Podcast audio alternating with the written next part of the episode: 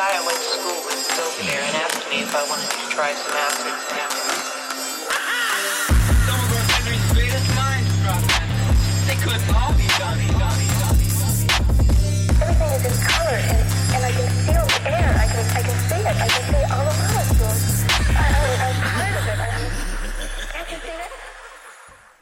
All right. Um, welcome to Arts Glass Podcast. My name is Grant Lindahl, There's your radio voice, Madalena. That's my name.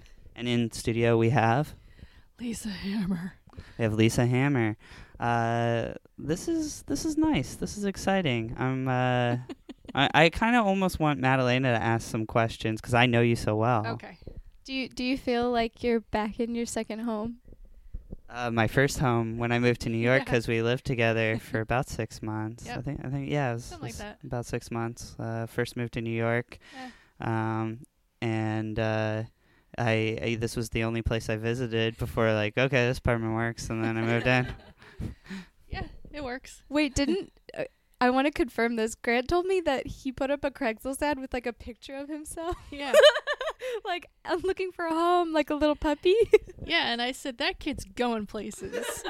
no, she probably said that kid's gonna die if we don't. he'll be he'll be thrown in a basement and murdered. But now I live You in a basement you don't underneath give, you guys. You don't give yourself enough credit. Oh man. Uh what was really funny is when uh they responded, I looked Lisa up and I went, Holy shit, she's the voice of Triana on the Venture Brothers, my favorite cartoon. And I ran downstairs and told my parents, Ah, I'm gonna live with them and my mom's like "Uh, how old are they? You're living with older people, like in a city. I'm your mom's age. You're basically. I felt like living with like an aunt and uncle, and no, uh, Levi like and I honestly, if we had a kid, we wished it would have been you. Oh man, that means a lot. Uh, you say that now. You I'm say that now. oh, that's so kind. It was it was great. They were so nice. They let me bug the shit out of them for six months because I had no friends, and, and I would just panic all the time and be like a nut and be like, I don't know what's going on. They're like, Oh man, I'm too old for this shit. but no, they were really cool. I we hung out a lot those first six months. Yeah. Um, but we brought you on because you're also a you're you're just kind of an all around creative, but uh, I want to kind of talk about your like films and just I don't know. You have like a million stories. You're a great filmmaker, Thank you. musician, uh, d- d- actress. Um, I, trying to think. I wouldn't say great. I'd say you're pretty great. you're professional. You you were in SAG. I, You've I'm made SAG. SAG. I'm, prof- yeah, right. th- I'm professional. yeah, Yeah. you're, uh, Actors Equity is that a thing? SAG-AFTRA. SAG- SAG-AFTRA. Yeah, you get the magazines. You got a lot of free DVDs one Oscar season. That was pretty sweet. I got a pile of them. Yeah, you know, you live in the the SAG lap of luxury. SAG-AFTRA. but you've also you have like a cult following. I feel like that is something that you Uh, always. there's a cult following me. there is a cult. they are. I've formed a cult. Uh, they nice. believe that it's a bunch of homeless gentlemen that believe you are a deity of cans and bottles Yeah. and uh, we have sacrificed several cats in the neighborhood. I know you don't like that, but it was one of their ideas. I can't convince them otherwise. I'm made of rats. Yeah, it's true. That is the legend that it was just one rat, and then their tails got compiled together, and then out of the mire was Lisa Hammer. um, so let's start at your early, early career. Uh, where where did you go to school for film? Emerson College. Emerson. Uh, do you want to say what year? Do you feel comfortable saying what year? Oh, I don't care about the year. It's just a crappy school. oh, burn. that was my dream school, and I didn't get in. I got declined, and I wanted to go there so bad. You escaped my fate, which is a shitty education and an unpaid student loan that will never go away. Yeah, tell me about it. It Wel- never goes away. Welcome to the Nightmare Student Loan Club. Oh man. Um, what did you study at Emerson? I got in on a musical theater scholarship. You know, I had to audition and everything. And the What second What day- was your audition? I don't even. Remember. It was probably from Chorus Line or something stupid. I don't even know. You were pretty punk rock. I was punk rock, so knowing me, it would have been more like Pirates of Penzance, like something you know, fun and frilly and Victorian. Cool. Yeah, I could see that. By the second day, I'm walking up the street and I see these this group of people wearing like piano scale piano key scarves and doing jazz hands coming down the front steps of the school singing on Broadway. And I just spun on my heel and turned around and, and went right up to the film stock room and I said, "No, I'm changing my major." That's the way to do it. the ballerinas were putting their feet up on the salad bar to stretch as we're trying to to have, get you know, attention. Yeah. Yeah. I was like, you know what? I had, I had enough of theater people in high school. You know, the Russian ballet, uh, they don't use ballet poles to bounce. They use salad bars only. That's all they have. they they just balance on salad bars the whole That's time. how they spin on lettuce. That's actually the best way to get your plies together. Oh, you know? please. Yeah. Um, Mm. so so at the film, uh, we we I feel like there's just so much. We're definitely gonna have to have you back because there's just such a complexity of everything. I just I yeah. I mean, also you live. we should just drill a hole in the floor and you just like push up a microphone on a pole. on a pole. Oh yeah, totally. And it just rises, and it's it's just uh, Tuesdays with Lisa on the podcast. um, documentary. That this will be the next uh, serial podcast is documenting your life. Yeah. Oh, you need to listen to uh, S Town. So good. oh, I don't know what that is. It's this. So it's it's just another podcast. Anyway, That's yeah, you that's sh- that's illegal. You shouldn't. Do uh, I'm gonna go to podcast jail. That's like try- typing Google into Google. It. Oh, breaks the you're not you're not allowed to do that. No, it Oh no! I kind of want to do that in the dark. If you type Google three times in the mirror, exactly. uh, Big G. I'm trying to remember the creators of Google. I don't know. I just read an article about how a Google exec died of heroin with like this prostitute on a yacht. It was on Reddit, and I was Sounds like, about right. "That's crazy." Yeah. Man, people like to party. Um. anyway, uh, more about you, Lisa. Less about Oh, me and God. Google execs dying of heroin. um. So. yeah, uh, Emerson College. uh, so I switched to film, and I went up to the film stock room, and it was the tippity top of the building in this rusty old building, and the the ceiling leaked. It was very early on. It was in the 80s, so there wasn't much of a film department. There were like two pieces of equipment on a dusty old shelf, but I was like, I'll take it. I don't care. I don't want to do jazz hands. what was your professors like? Do you have any pro- notable professors that you liked or hated? Um, if I could remember their names, I'd be much better off in life. Um, I know I had a one professor named Mike, who was awesome.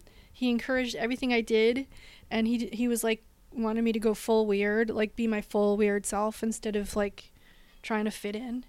And then there was one other um, professor who sucked ass so bad that he told all the girls in class that what the only positions we should be having on this film set were catering or the art department. What a dickhead. Yeah. He smelled of vomit all the time. Well, he probably had an eating disorder. Miserable fuck. yeah. Oh, that's gross. But that was back, you know, that was back in the day when you would cut film on a Steenbeck. That's how I learned how to edit. That's crazy. I don't even know what that is. it's a flatbed and you've got the two the take up reel and then the film reel and you're passing it by the sensor and it's showing up on a big square screen. So you can cut back and forth and then Ah. you have to actually cut it. And if you want if you were like oh i should have left that one frame in you have to save a frame in an envelope. Like you save all your frames and you hang your strips in this box in the bin. That's why we have bins now in like final Dra- final cut and premiere because you would actually hang your film on a hook over a bin Now the computer hangs it in a digital bin and, And lets it try digitally. and then you hang yourself yeah, totally. Um, so wh- what were some of your influences when you were in school? Oh my god, definitely David Lynch. Um, although in school, I think mostly what I had seen and fallen in love with were silent movies, and then exploitation movies as well, like B movies. Could you name a few that you oh liked? yeah, Sunrise by Murnau. Um, anything by Fritz Lang, anything by Fr- Murnau. And um, of course, there's like Dr. Caligari. Everybody, I've seen that 10,000 times. That's probably my biggest influence because I made a film that looks almost just like it What But I film mean- was that? Empire of Ache. Empire of Ig- I don't think I've seen that one. It's pretty fun. It's got puppets and a girl in an asylum, and everybody's dressed in a very surreal kind of uh, German expressionist kind of clothing, and the scenery is very German expressionist. Oh, that's amazing. The Getty just picked it up. It's in one of their collections. Oh, congratulations. Finally. amazing. Jesus, I'll have to show it to you. Yeah, cool. ah. I love all your stuff. I, I remember the first film that you ever showed me was Puss Bucket, Oh dear. and that was awesome. Basically, Puss Bucket is this black and white film with uh, the good Dr. Hammers in it, actually, and uh, there's a guy that's singing, or who else? Who are the? You just talk about it. Who are some of these actors? I just, it, I don't even remember. They're trying to just. It, it was insane. It was Yeah. crazy. It was. so basically. I don't even know what's the most interesting part of this film. The fact that I shot it entirely in black and white Super 8 film and then transferred it to video and then had to get like an editing job at a S&M um, video house to get free editing and then bizarre video and then um that was fun too. Did you just have to watch a ton of S and M videos Oh all yeah, day? I've seen everything. Oh my god! And there were cameras on us the whole time, and cameras in all the hallways because the FBI kept raiding. what? and they found like body parts in the garbage outside. What? This is on the waterfront in Brooklyn before it was gentrified, so it was really scary. What subway stop did you get off? Jay Street, I think. Can we try and find where that place used to be? Yeah, Maybe it's like a cute coffee shop or something fucked up. Oh. And we can tell and we can tell people this was an S and M Yeah. studio. Yeah, That's we could. awesome. We could do it. Pamphlet, hand out pamphlets to people about alternative history in Brooklyn. Hell yeah. We gotta do that. You should contact the Museum of Sex and tell them to do a sex tour on a bus that goes around, and that could be one of the stops because Bizarre Video is a huge, huge playa, playa, playa in Damn. the adult video market. Did you get free adult videos? Yeah. they make good Christmas gifts if you want to make horrible relationships with your family. the the kind of things I had to do. So basically, if you have an S and M video and there's any penetration of any kind, you go to prison because it's rape. What? That that's like an old rule, right? That's why the FBI kept raiding. So they hired me. I had to. Op- I opened the door to this closet that was like floor to ceiling, three quarter inch U-matic videotapes, and every single one I had to take out any penetration shot. But there was nothing to put over it. There were no other source tapes, so I just had to repeat stuff. It was it was so retarded. So I had to go through like ten thousand tapes and edit them. What does that do to your mind? What do you think? Uh, it turns it to jelly for a little Yeah. while. Then I had to run across the warehouse through a room full of immigrants stuffing dildos into boxes to the video duplication room, which I also had to man because they're too cheap to hire anyone else. So while I'm in the middle of editing, I've got to time an hour because everything just duplicated in that room. There's four walls of, t- and I, there was no remote, so I had to do it by f- my fi- with my fingers and bend down and hit play and record, and hit go on the master tape, and then do that a million times, and then run back through the dildos to go back to editing because they're like, "What are you doing? You're wasting time." They they got to get those videos out there in the world. Oh my god, what insane. what did you do after you left that gig? Um, I found a rent controlled apartment. I didn't need to work. That's sweet. Yeah. That's how you you kill it. I cried, and and I the last day of work, I cried because they overworked me so badly, and like they started. On top of all that, they were like, "We want you to start writing the descriptions on the back of the box," and they were all doing coke and drugs and all this stuff and having like tranny hookers in the office. I was the only one there doing work. oh my god. I had a friend that used to write the descriptions for an adult website in Florida, and he would wait to the last minute and he would write all of them on Sunday, but he had to look up all the porn star stats, and he would find out that like at least a third of them all had like died, and it would it just like Yeah. melted his brain.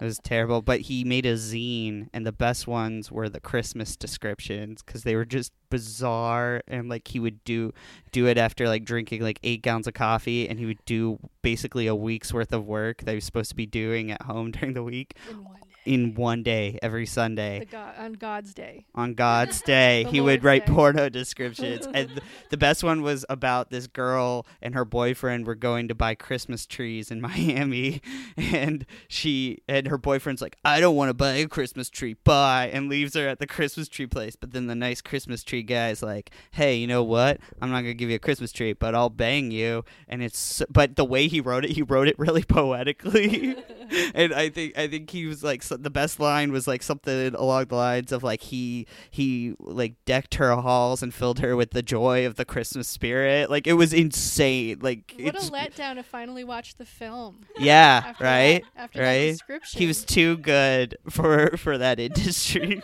You can't be too good, man. You just can't. They'll cut your head off. yeah, totally. So t- tell them a little bit about Puss Bucket. So Puss Bucket came together after a dream I had. Brother, do you recall when the Virgin came to us for help last night? Of course I do, Judas. She told me the way, and now I can tell you.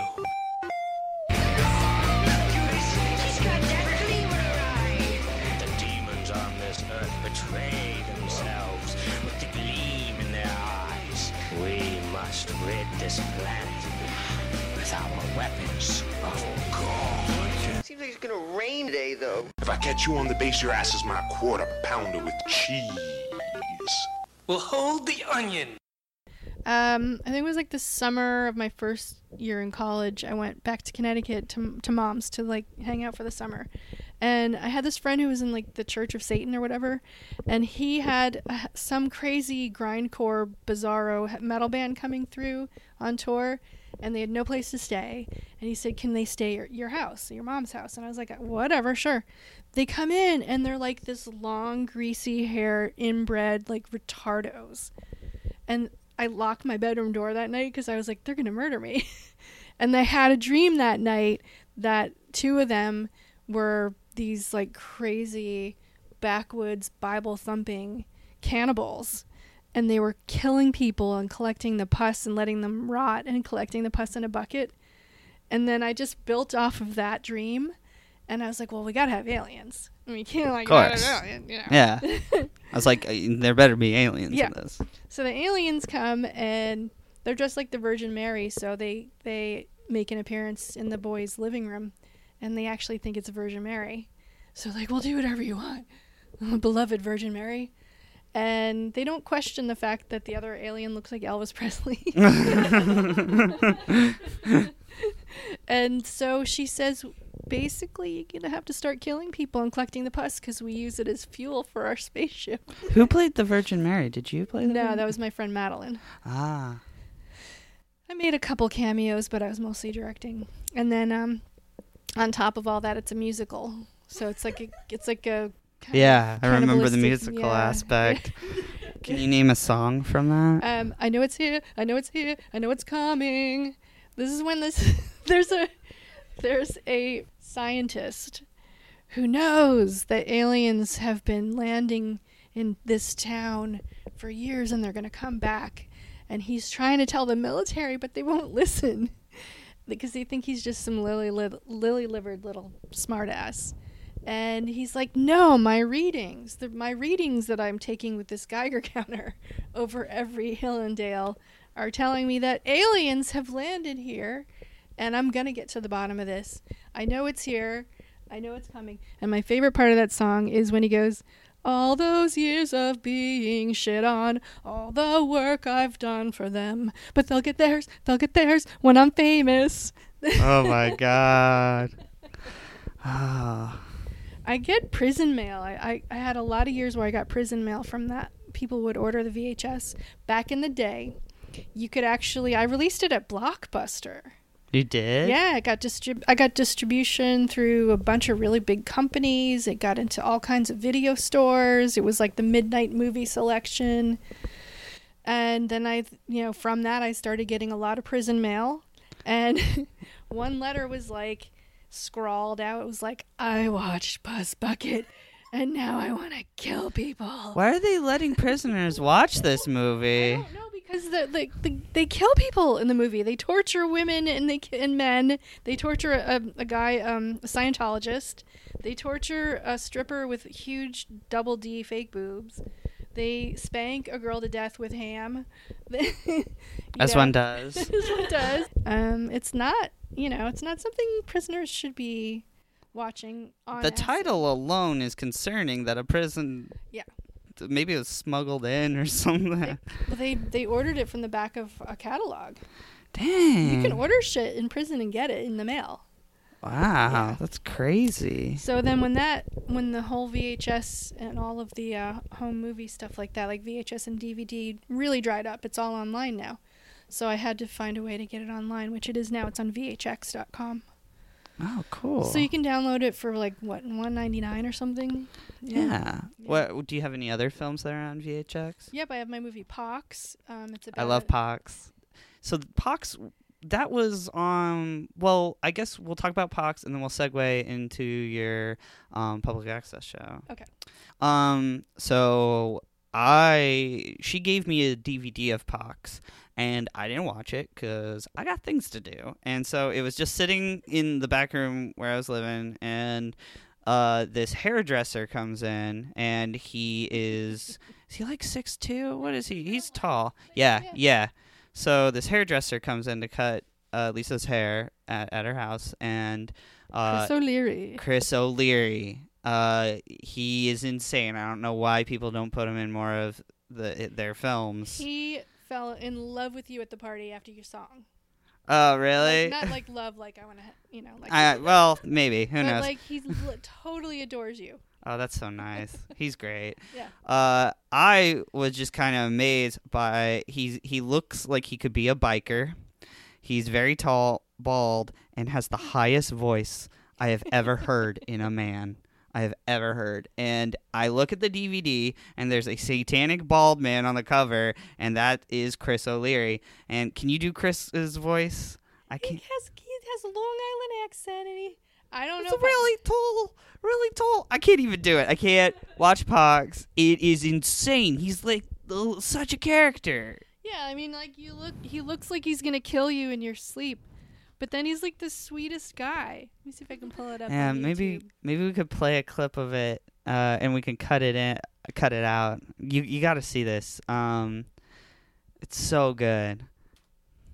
Yeah, I mean, when I first met him, we were on the set of some movie, I think it was Party Monster. something like that, and then I remember him being behind me, and I was really intimidated because he came in in like leather and zippers and plaid, and he was, you know, like a skinhead, and I was like, oh god, he's so scary. But I was really goth at the time with like my ponytails, and so I was sitting in front of him, and he was behind me, and I think we both went one, two, three, hi, because we were both afraid to talk to each other, Mhm. and he was like, hi.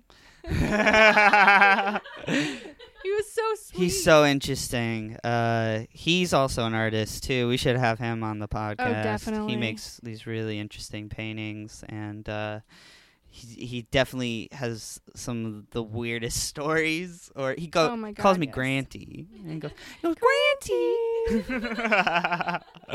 and uh, we we went to his art show at uh, the Cobra Club. All right, let me get to the part where he starts talking. So the Pox show is actually on my YouTube channel. It's on Funny or Die. Mm-hmm. Um, you can watch it on VHX. But if you go to Lisa, the Lisa Hammer channel on on YouTube, here's his voice. Oh no. No.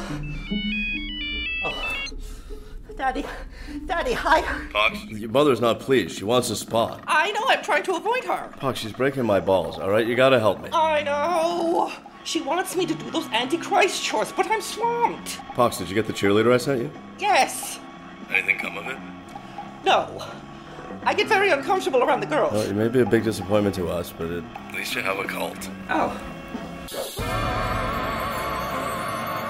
Let me call you back. I hate my fucking life. I hate my wife. He's like set out to like irritate the hell out of everybody. It's so interesting. It's super weird. There's, I remember watching clips of it on YouTube after watching the movie and just seeing like weird puppet videos. And this is before YouTube. Yeah. Um, this was your. This was also a branch of your public access show, right? This the whole um, first twelve episodes were for Manhattan Neighborhood Network cable access. So the thirty minutes, it was weekly show.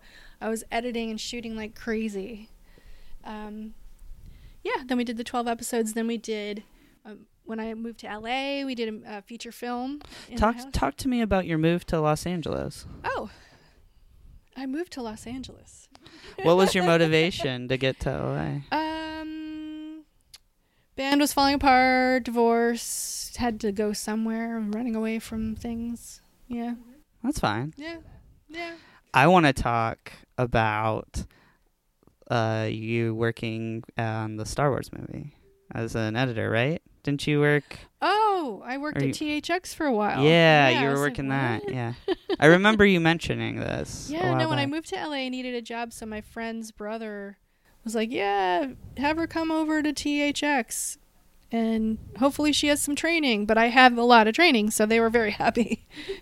you weren't running across dildo rooms. no more dildo rooms, and no more watching old businessmen get wear diapers and like get boot like um that doesn't happen at.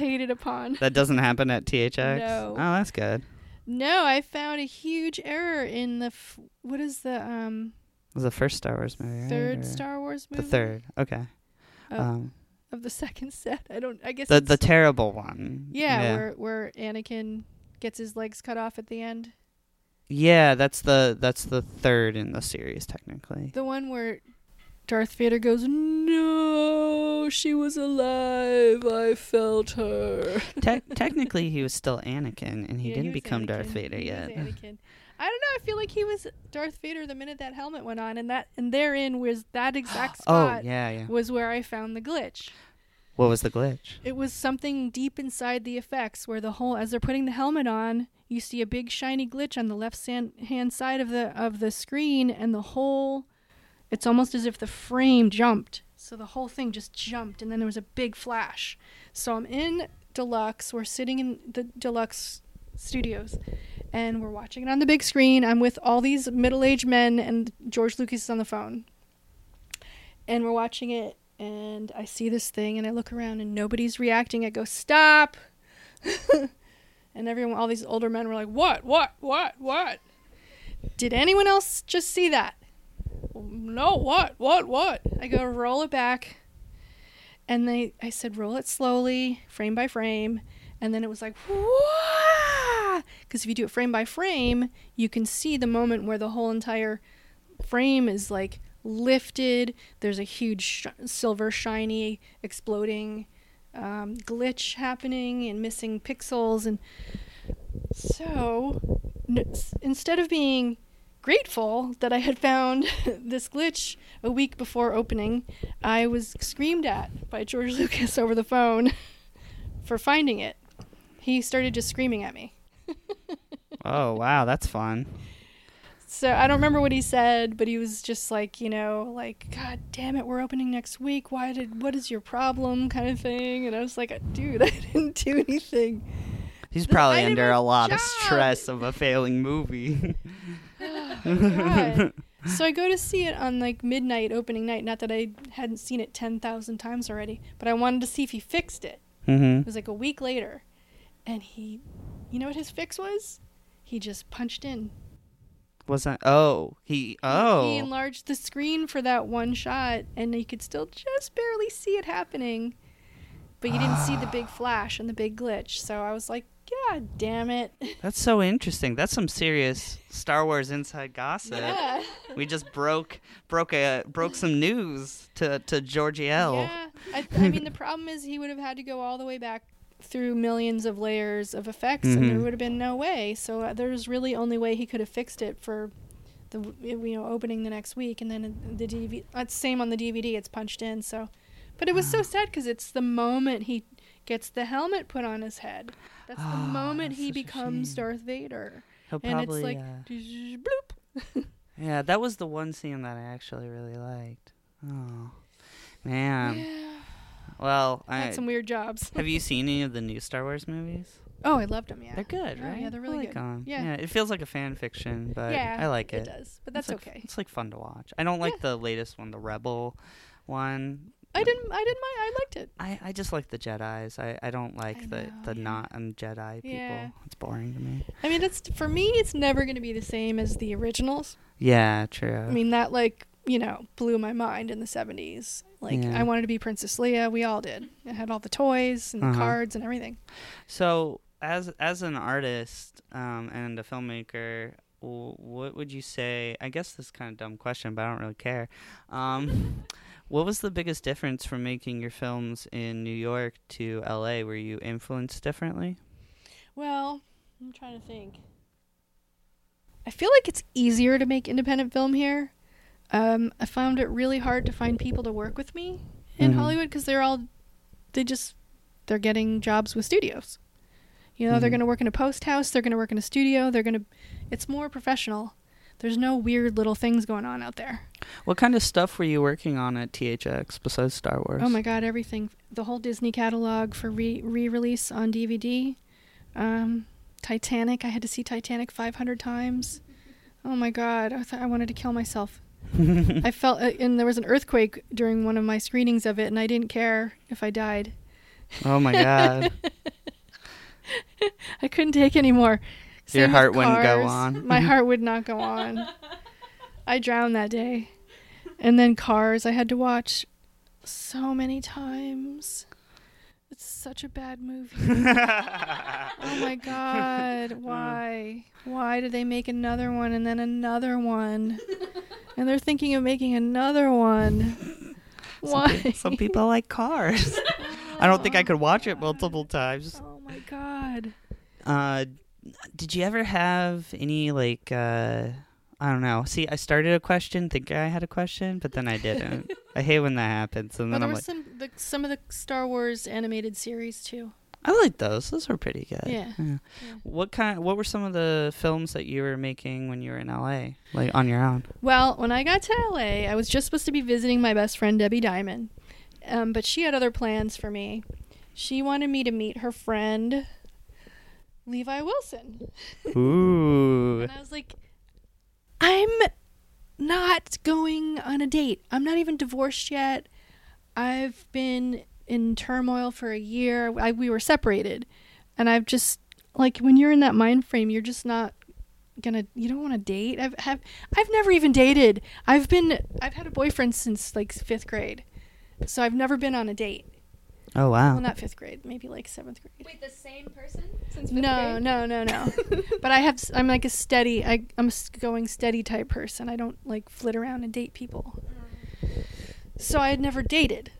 So she's like, "Come on, you got to meet this guy. He's really cool. He doesn't like any of the girls out here. He doesn't like LA girls. He, li- you know, he, I told him he would really like you because you're from New York. Because you're, you know, you have a different mindset. He's very cynical and funny.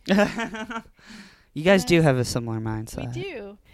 And I was like, oh, no, I'm not going to meet this guy. She's like, just look at his picture. I go, oh, fine, fuck it, whatever. She, she like turns the computer around with his picture on it, and I was like, oh. I was like, you could call him. Call him, yeah. He is pretty good looking. Oh my god. So, but and he's and he's a Shaolin monk, so he is That's true, certified. martial artist. So she, I said, "You're only, you got to come with me. I've never been on a date." So the three of us met. We went to one of those crazy Mexican restaurants on Sunset Boulevard, Compared to the sane Mexican restaurants. like El Compadre or something, really Uh-huh. like famous. Yeah. Like, they haven't redone the inside since the 70s or maybe the 60s. Yeah, those are always really cool to go to Oh in my LA. god, it's so cool. So we're all three sitting there, and I'm just looking at my feet, and they're the two of them are talking because they were in acting class together at Beverly Hills Playhouse. And she's kicking me under the table, like, say something. I'm like, I don't know what to say. I don't know what to say. I don't talk to with her. and then somehow we got onto the subject of the TV show The World's Strongest Man that's on ESPN, and we both, our eyes locked. And we were like, that's my favorite show. That's my favorite show. What is this show? It's like these big men from Sweden, you know, Sven Svenjensson and Lars von Larsensen, and they carry like buckets full of children and race each other down to the end. They will take, they will gut a VW bug and put two straps on it, Oh, put I've their head through the sunroof, and wear the car as a vest and run with it. That's stupid. Race.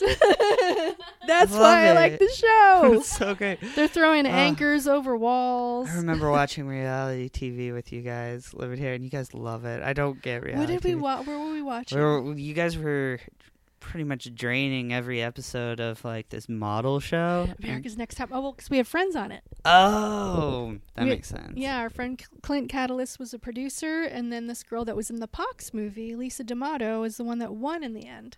Oh, that's great. Yeah. So yeah, we we binge watched that because we we know her and like she's really funny.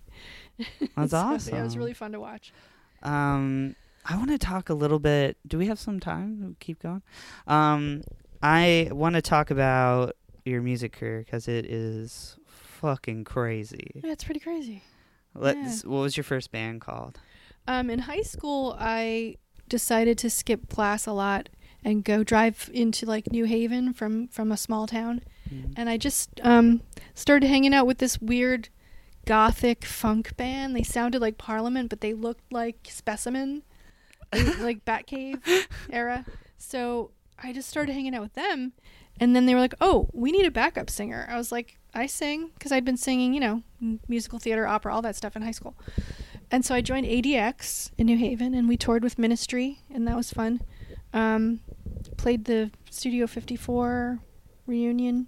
It was neat. It was really neat. And then I started my own band called Requiem in White, and we um, we were active in Boston during college. And we used to rehearse down the hall from the Pixies because it was the 80s. Nobody knew who any of these bands were. So the Pixies were there, and then there was like a bunch of hardcore bands down there, and like um, Human Sexual Response, and the Zulus, and all these great bands. Oh my God, there were so many great bands. Um, and then we moved to New York and played for four more years here, and then I quit that at the peak of like just about to break out, and I like flipped out. one of those, I guess I'm one of those people like right before I hit success, I go, fuck it, I can't do it anymore. You're you're a tortured artist. like I, every single time I'm just about to get to that, like we made it, I just quit. I quit. So I quit the band, and we had just played to like thousands of people at the Limelight. Yeah, this was. So, oh, I love this story. There were so many people you couldn't walk through, so they had to carry me over their heads, like on like uh, on a sea of people. Um, we had opened for Type O Negative, and Pete Steele, who has passed away, but the singer was really into us, and he brought his best friend, um, the black-haired guitarist from Metallica, I don't remember his name. and he, I, I just remember during our set looking up, and there's the guy from Metallica, there's Pete Steele, all these like heavy metal guys, just looking down, watching our show, and they totally were digging it. That's awesome. And the next day, I was like, I can't take it anymore. and, and then you're like, I'm out. So then, um, I was st- I was still married to Doc at the time. So we did like a side project that was like a religion that we started called the NCS, and that ended when people were chasing us down the street asking for the meaning of the universe. So that was over. You formed a cult. You you literally had a cult following that you were hiding. Yeah. yeah. And then after that, we formed Mors Syphilitica, where um, Eric did all the instruments on the CDs. I think we released like three or four CDs and a bunch of singles. And then I did all the singing. And then we hired a bass player and drummer. What happened to your band members from? Uh, what was the the band that you played the limelight at? The White. Uh, Requiem in White. Requiem well, I've had one person in every band I've ever been in die. Wow, that was my band. So nobody from ADX died, but Mhm. I had a, a like a high school punk band called Fallout, and the guitarist shot himself, and then with Requiem in White, unfortunately, the bass player took his life, and with um, Mors Syphilitica, the drummer had a heart attack. See, I was hoping they'd be like, oh, they went on to form, you know, this band, know, I wish. but they all just pat they ghost bands. Radiana, Radiana, my best friend in the world and the best partner I ever wrote music with, passed away a few years ago from cancer. So I can't form any new bands because somebody's gonna die. Uh oh, That's not good. No, it's not good. Um, what was it like? Uh, you know, your process with music. You're still you're still making music on your own, right? I am, yeah. Uh, what what's your process right now? What are your songs about? Well, um, I took a really long break after Steve died because I couldn't take it. Um, and I just and my mom had just died, and then like a few months later he died, and my mom had been the one that taught me music. So you can imagine that I didn't want to make any music for a long time. Mhm. So I've just I just chilled out for a while and just worked on film and stuff. Um, but then I started um, being uh, commissioned to make horror movie soundtracks, which I'm really I'm really good at that because I can do eerie voices and I do kind of weird grindy, uh, really unsettling kind of dissonant music Mhm. and drones and stuff like that. So that's one thing I was working on today actually. Um, is like a drone piece, but then with like a full choir of me singing over it.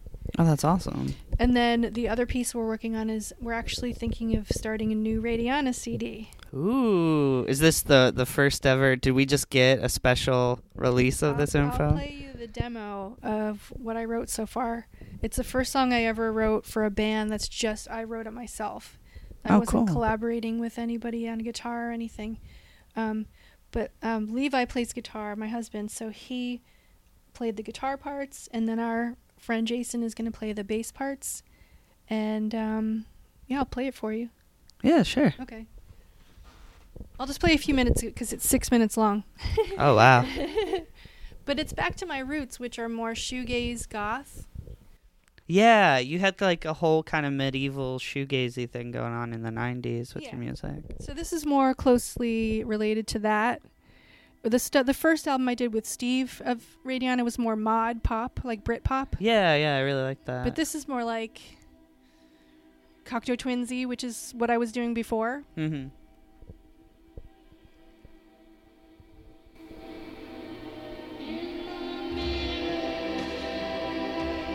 Ah,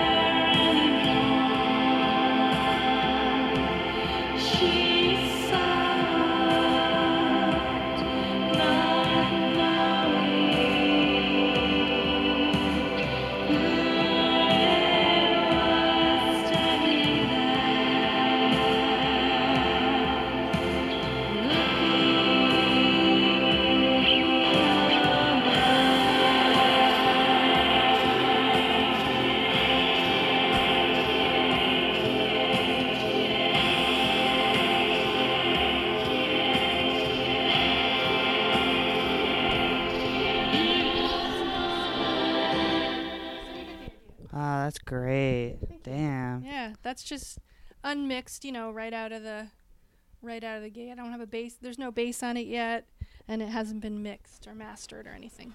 Sounds So, really cool. Thank you. Really like it. Back to the roots. Yeah.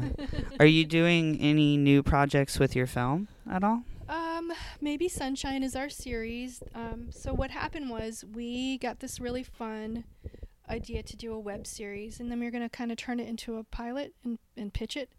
Because Levi was like, "You've told me all these crazy stories about when you were in a band and you had like a midget manager, and Yeah, that was nuts. Tell us about the midget manager. uh, he was highly recommended, and uh, he was he had quite a violent streak. Um, if we didn't get the amount of money he thought we were owed for the show, because we would always pack the place, and he would go in. He had these two African American bodyguards that were at least six foot two each on either side of him, and he would just take them into the into the um, club owner's office.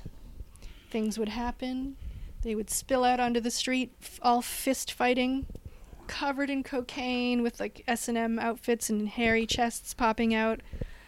And they they had our manager pinned to a car, and then, but he had a fistful of money that he got from them. So we got us paid by like- like $12? Like, what? no, like they wanted to give us twelve dollars, and we had like a hundred people there, but he made sure that we got like some good money. Baller. But mm. then out of the darkness, this tall man with a black, long black hair, a black hat with a panache, and like a, ca- a walking stick, and and like the black cape. And Sounds like the devil, but okay. starts he comes walking up and he sees the the midget manager pinned to the hood of a car by the two guys with this you know S&M and the cocaine all over their faces and he looks up and he says hi dad oh my god. his father was like a Shakespearean Shakespearean a famous Shakespearean actor on Broadway and he just dressed like that all the time Oh, that's brilliant. Ah, I love that. So we did a so so Levi said you've had all these weird things happen to you uh, on your tours and your shows and all this stuff and all the different crazy people who are in bands because everyone's crazy in a band. He said, "Why don't we make a show? You've been making shows about everyone else. Why don't you make a show about you?" And I said, "All right, let's do it." We put it together. We called it Maybe Sunshine, and it's playing right now on YouTube and Funny or Die and a bunch of other places I can't remember. um, but it's called Maybe Sunshine. We wrote a theme song and we I think we did like seven episodes, seven webisodes, and they're really funny and there's really cool music in it from Radiana. And we got some really cool locations. Our friend Julie helped us. She's a DJ at WFMU. So she's like, Well, I want to interview you anyway.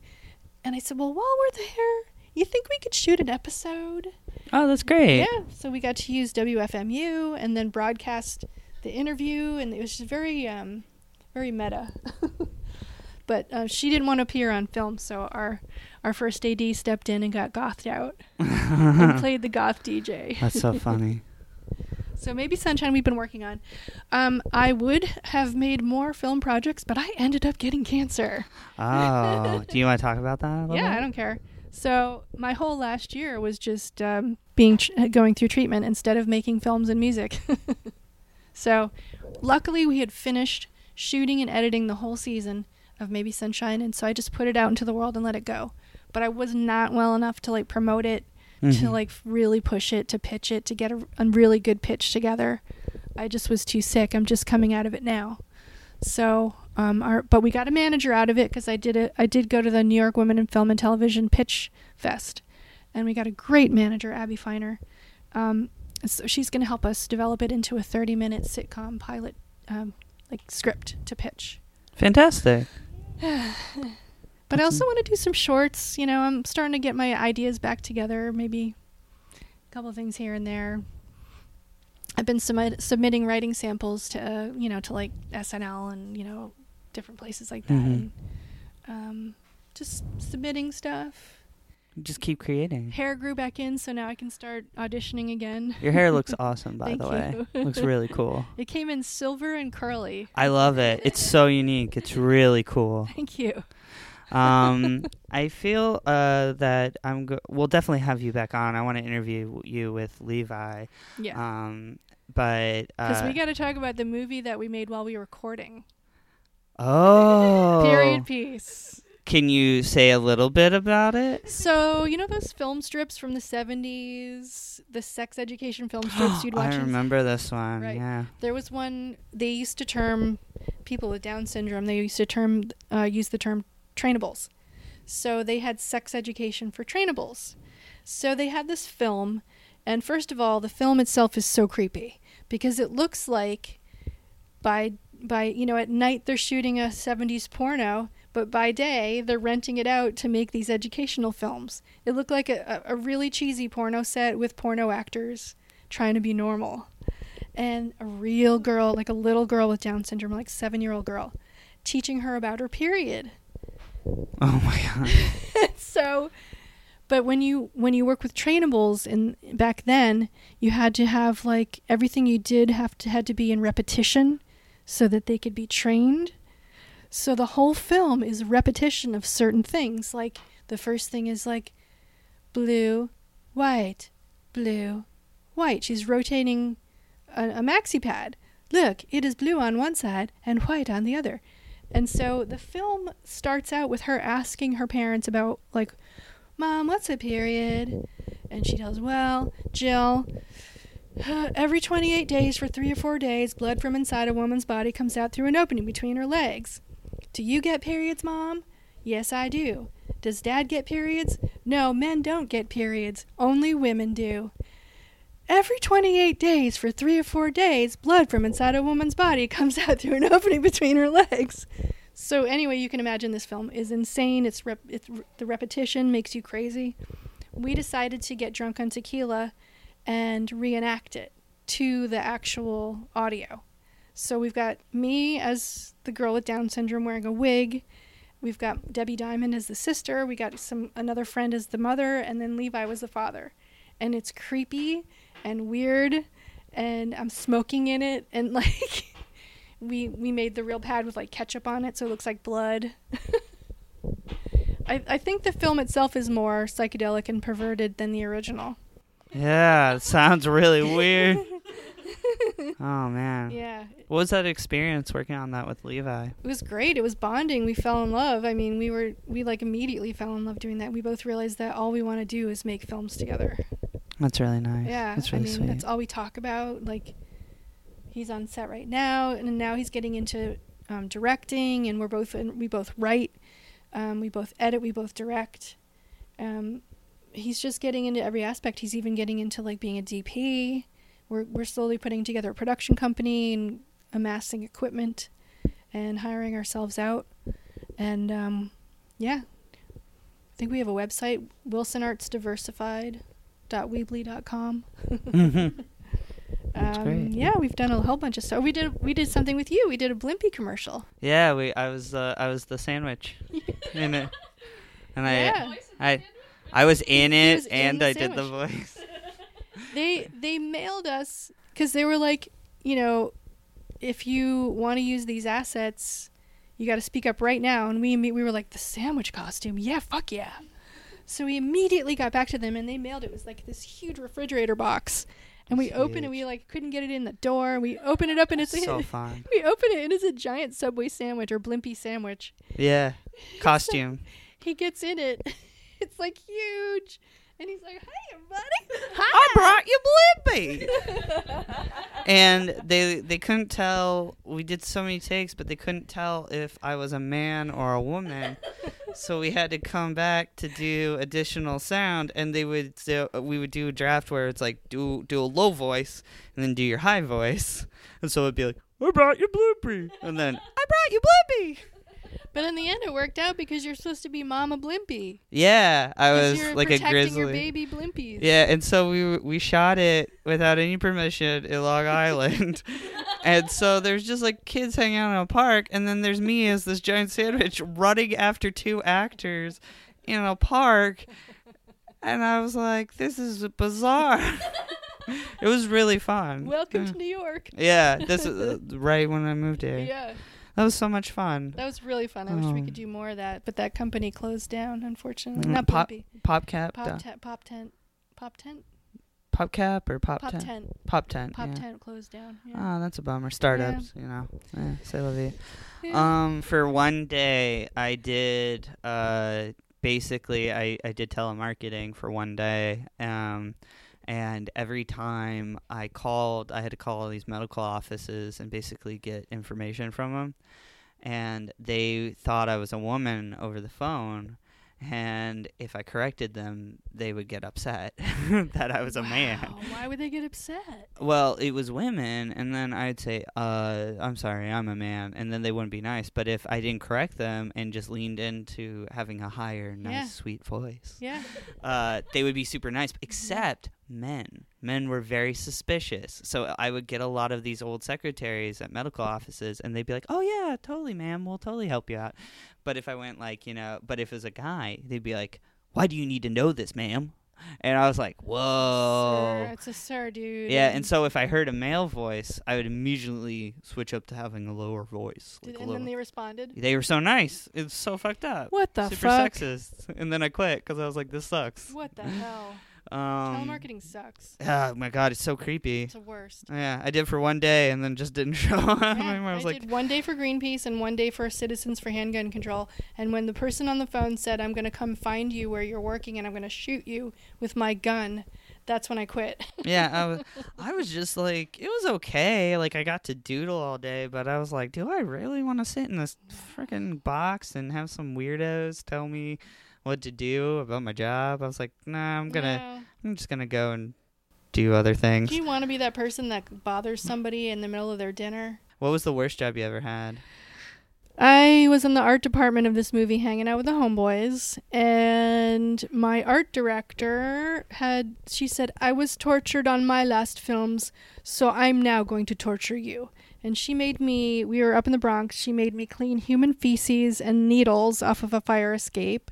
She made me scrape larvae out of a sink that they weren't going to shoot. She made me peel uh, dead rat bodies off of a mattress they weren't going to use just to fuck with me. Why She didn't you me- quit I immediately? quit like 3 days later.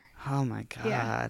I worked I worked 2 to 3 days with no sleep and on the 4th day she said, "You have to come in today. If you don't come in, this will reflect very badly on your career." And I was like, "Fuck you." Click. Baller. I'm not I don't I'm not a set dresser. I don't care. You know, Yeah, I'm not an art department person, so it didn't really bother me. But that was horrible. and then that movie went on to win eight Oscars. Yeah. it's one of the worst movies you could ever see. Of course. I don't Sounds- even think you sounds could super find racist. It. It's horrible. Oh. Um, so this is the question I ask at the end of every single interview that I do. Um, and I don't want it's just one simple question and answer it in two sentences or less. Don't really think about it. Just the first thing that pops into your brain. Okay. Yeah, Um, ho- I hope it's not offensive. Um, or it could be. It might be interesting. Are you ready? Okay.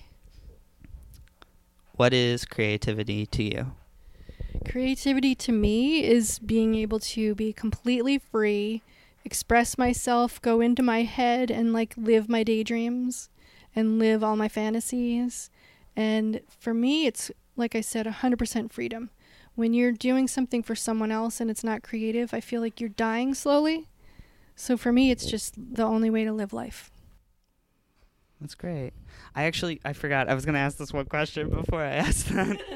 um, it's a new thing I've been doing on the podcast, and I think it's really helpful to a lot. A lot of our listeners are young college students, um, and I think uh, you have such this plethora of experience. Um, can we reverse the order of these, or just we'll do it how it is?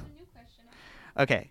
Uh, do you have any advice for any young artist or people that want to pursue art outside that didn't go to art school or are in school or just just do you have any advice for any like young fresh-eyed kids If or women in, or if you're in film school and it's not NYU or USC or UCLA, get out. You shouldn't even go to film school. Just go to LA or New York and just jump on a set and start working. You're going to learn more and you're not going to be in debt. I learned squat at Emerson College. They didn't have any good equipment. They didn't they had teachers telling me that a woman's place was in catering and they had me take classes I didn't even need for for getting rid of an accent that I don't have. Don't waste your money on film school. Maybe theater school cuz you or I would even just say just if you want to be an actor and I've been in the casting rooms, if you want to get picked and called in for parts, you have to go to Juilliard and it has to be on your resume or Yale. That's that's for acting. For film, don't go to film school. Teach yourself how to edit. You can shoot a movie on your damn phone. Everyone's a filmmaker now. When I was back in my day, I was the only female filmmaker around and I was shooting on film and it was it was amazing. But now I, I, these kids, these like people come out of the womb already knowing how to edit, so I can't even say really that I'm an editor or a filmmaker because everyone is now. So I don't even think it's worth your money to go to film school, unless of course you want to go to a, on a, the producing track, because then you have to actually learn business. Mhm. But film school, skip it, get out, go work on a set. cool well thank you very much for being on the podcast All right, thanks for having me. well uh, this was arts class uh, podcast live the dream and follow your art